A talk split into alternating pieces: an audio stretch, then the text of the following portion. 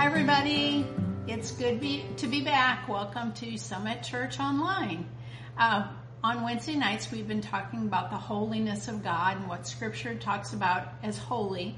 So this uh, series is titled Holy, Holy, Holy, and this is part five and the last part. Uh, the first part we talked about God and how holy He is and how Scripture talks about that just over and over and over again. Just just talks about how holy God is.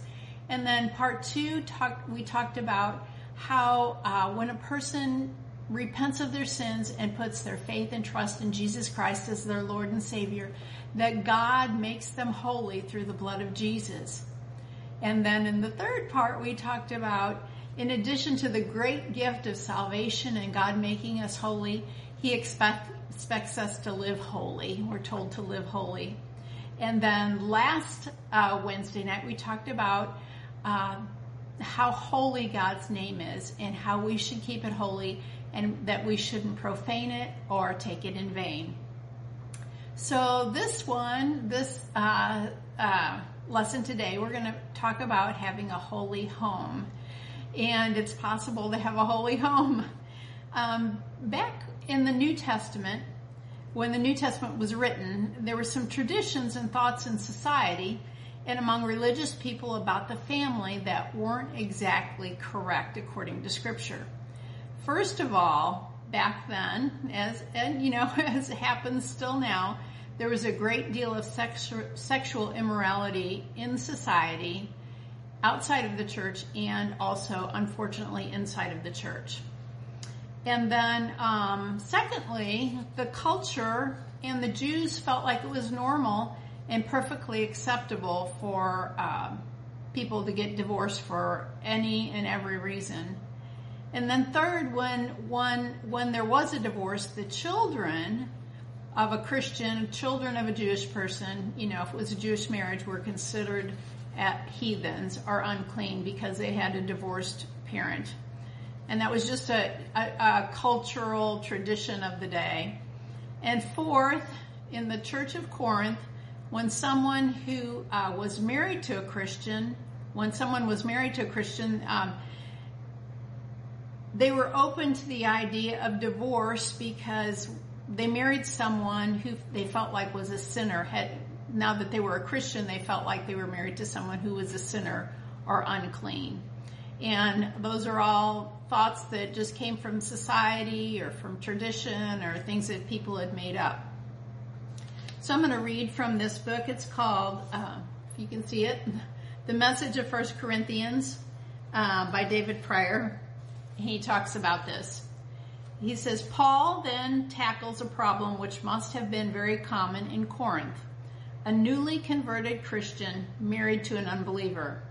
It is always common where the gospel is being proclaimed with power. As one partner is converted, this leads to uh, immense and at times intolerable strain being placed on both.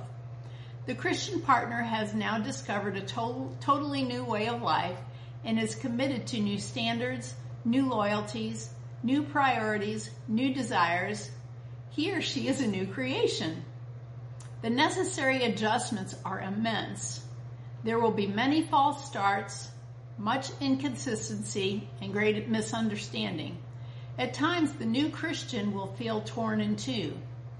Equally, the unbeliever will hardly know what has hit him. And it seems, statistically at least, to be the husband who finds himself living with some kind of new holy woman. The devastating impact of such an event cannot be overestimated. Uh, uh, not wait. Let me start that sentence again. The devastating impact of such an event, not least in what can genuinely be called a very good marriage cannot be overestimated. I was going to give you an example. A Cape Town brain surgeon put it most movingly. When asked what he found so difficult, difficult, difficult about his wife's newfound faith in Christ, he stressed two things. First, she was no longer the person with whom he had originally fallen in love with and whom he had decided to marry.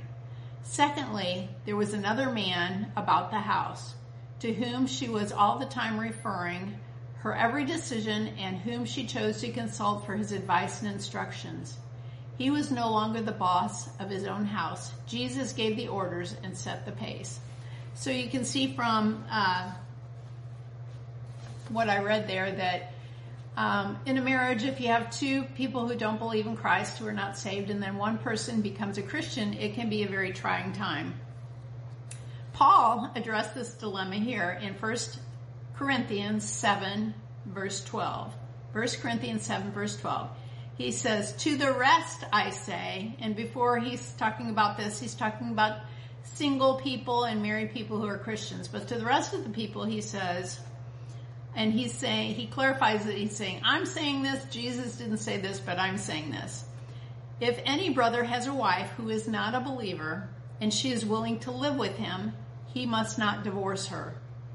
And if a woman has a husband who is not a believer and she is willing to, he is willing to live with her, she must not divorce him. For the unbelieving husband has been sanctified through the wife. And if you hear that word sanctified, remember that that's one of the definitions of holy, to be sanctified, to be pure, to be consecrated, to be set apart. So the unbelieving husband is sanctified through his wife, and the unbelieving wife has been sanctified through her believing husband. Otherwise, your children would be unclean. See what we talked about earlier? They would be unclean, but as it is, they are holy. Are they sanctified? They're set apart.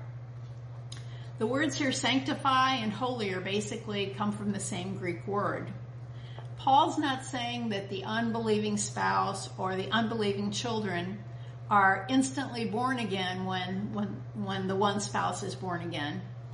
And he isn't saying they instantly have eternal life, but, and he's not saying that their sins are forgiven, but what he is saying is that they are set apart, that they're sanctified, that they're consecrated to God, in the hope that they will become Christians.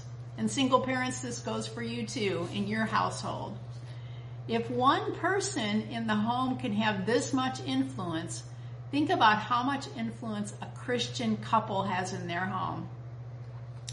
Because of the marriage uh, involving a believing spouse, the whole household becomes a partaker in Christian fellowship. As we invite Jesus into our marriage and into our home, the members of our home get to experience firsthand the life-changing power of the Word of God and the Holy Spirit. They have the opportunity to hear us professing God's Word over them and praying for them and seeing our prayers answered. They have the opportunity to see how God strengthens us how we walk in love, how we're filled with hope and peace, and that's so attractive and so drawing to a person. We can see what power a Christian in the home can bring. It is compared in scripture to our relationship with Jesus Christ. In Ephesians 5 verse 21, Ephesians 5 verse 21, it says, submit to one another out of reverence for Christ. Wives, submit to your husbands as to the Lord. For the husband is the head of the wife, as Christ is head of the church, his body, of which he is Savior. Now, as the church submits to Christ, so also wives should submit to their husbands in everything. And, you know, uh, we're, we're, just uh, being an example of Jesus Christ. Jesus Christ submitted his will to the will of the Father. And as Christian wives, you're, you're uh, just portraying such a vivid um, picture of what Jesus Christ did when you're able to submit to your husbands. Verse 25, husbands, love your wives, just as Christ loved the church and gave himself up for her. See, if, if, if it's a Christian husband and an unbelieving wife, he can just give a living picture of who Jesus Christ is by showing her love, by, by taking care of her, just like Jesus Christ cares for his church.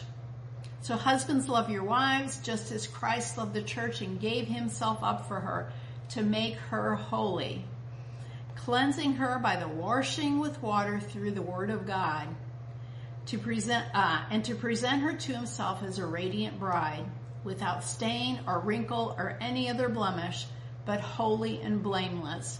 See, husbands are supposed to be imitating Christ and doing this in their lives with their wife. In the same way, husbands ought to love their wives as their own bodies. He who loves his wife loves himself. After all, no one ever hated his own body, but he feeds and cares for it, just as Christ does for the church. So husbands, if you act like Jesus Christ in his care for his church, uh, your wife will be so blessed and she'll be so drawn to the life of Christ. Verse 30, for we are members of his body. For this reason, a man will leave his father and mother and be united to his wife, and the two will become one flesh. This is a profound mystery, but I am talking about Christ and the church. However, and he goes back to marriage again, each one of you must love his wife as he loves himself, and the wife must respect her husband. So in the marriage relationship, it's a picture of Jesus Christ and how he loves his church and how the church loves uh, him back. Uh, unbelieving spouses and children are living with and in a covenant relationship with a Christian. Uh, uh, let me say that again. Unbelieving, uh, the unbelieving spouse and children are living with and in covenant, in a covenant relationship with a Christian. And because of that, their whole household is set apart, consecrated, and cut off from the total and complete ungodliness that's in this world. So see what effect one Christian person in a home can have? Uh, and this gives the holy hope that the unbelieving spouse and children may be won to the Lord. And that is the wonderful, wonderful miracle of spiritual influence. Christian, you're making your house holy. You're making it sanctified and set apart for Christ. Let's look at 1 Peter 3 verse 1. It talks about the family some more. 1 Peter 3 verse 1. It says, Wives, in the same way be submissive to your husbands, so that if any of them do not believe the word, they may be won over without words by the behavior of their wives. See, as wives become Christians, they become new creatures, and their behavior and their uh, their demeanor and the way they act toward their husband is to symbolize the way a church member, a Christian acts toward Christ, and it will do wonders. It will, it would just make your marriage holy and it will, it will just set the ground for your spouse receiving Jesus Christ. Um, that they may be won over without words by the behavior of their wives when they see the purity and reverence of your lives. Your beauty should not come from outward adornment, such as braided hair and the wearing of gold jewelry and fine clothes. Instead, it should be that of your inner self, the unfading beauty of a gentle and quiet spirit, which is of great worth in God's sight. For this is the way the holy, remember that word holy, holy women of the past who put their hope in God used to make themselves beautiful. They were submissive to their own husbands like Sarah, who obeyed Abraham and called him her master. You are her daughters if you do what is right and not to give way to fear. Husbands, in the same way, be considerate as you live with your own wives, and treat them with respect as the weaker partner and as heirs with you of the gracious gift of life, so that nothing will hinder your prayers. Finally, all of you live in harmony with one another. Be sympathetic Love as brothers, be compassionate and humble. Do not repay evil for evil or insult with insult, but with blessing, because to this you were called so that so that you may inherit a blessing or be holy and sanctified and set apart.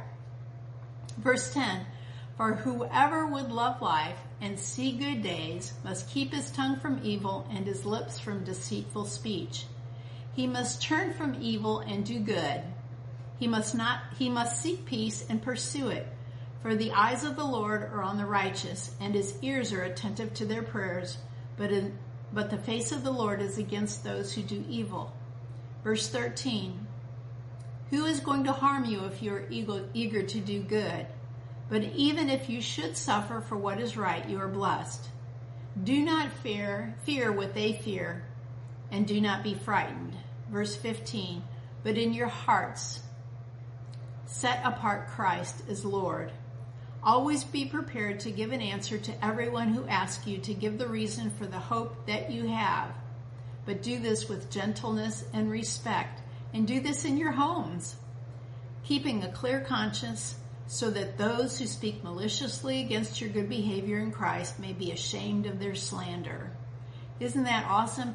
God tells us to be holy. He tells us how to have holy homes and He tells us how to act in our homes so that uh, the chances, the probability of our loved ones uh, turning to Christ, repenting of their sins, and accepting or, or taking Jesus as their Lord and Savior will just be exponentially multiplied.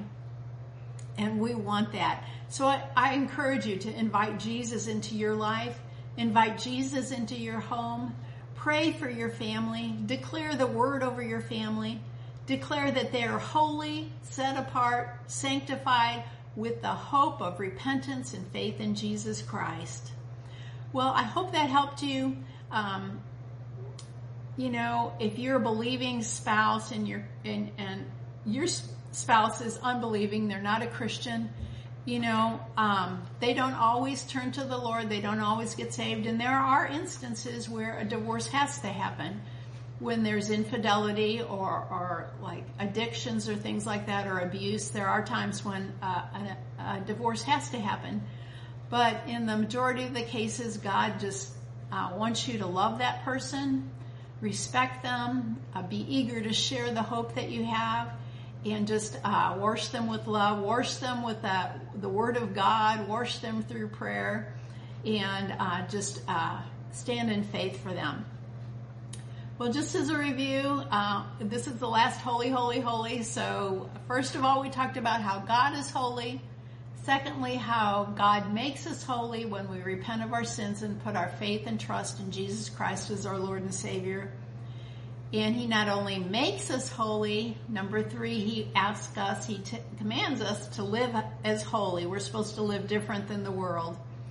And the fourth one is that God's name is holy and we should never profane it or take it in vain, but just keep it as holy.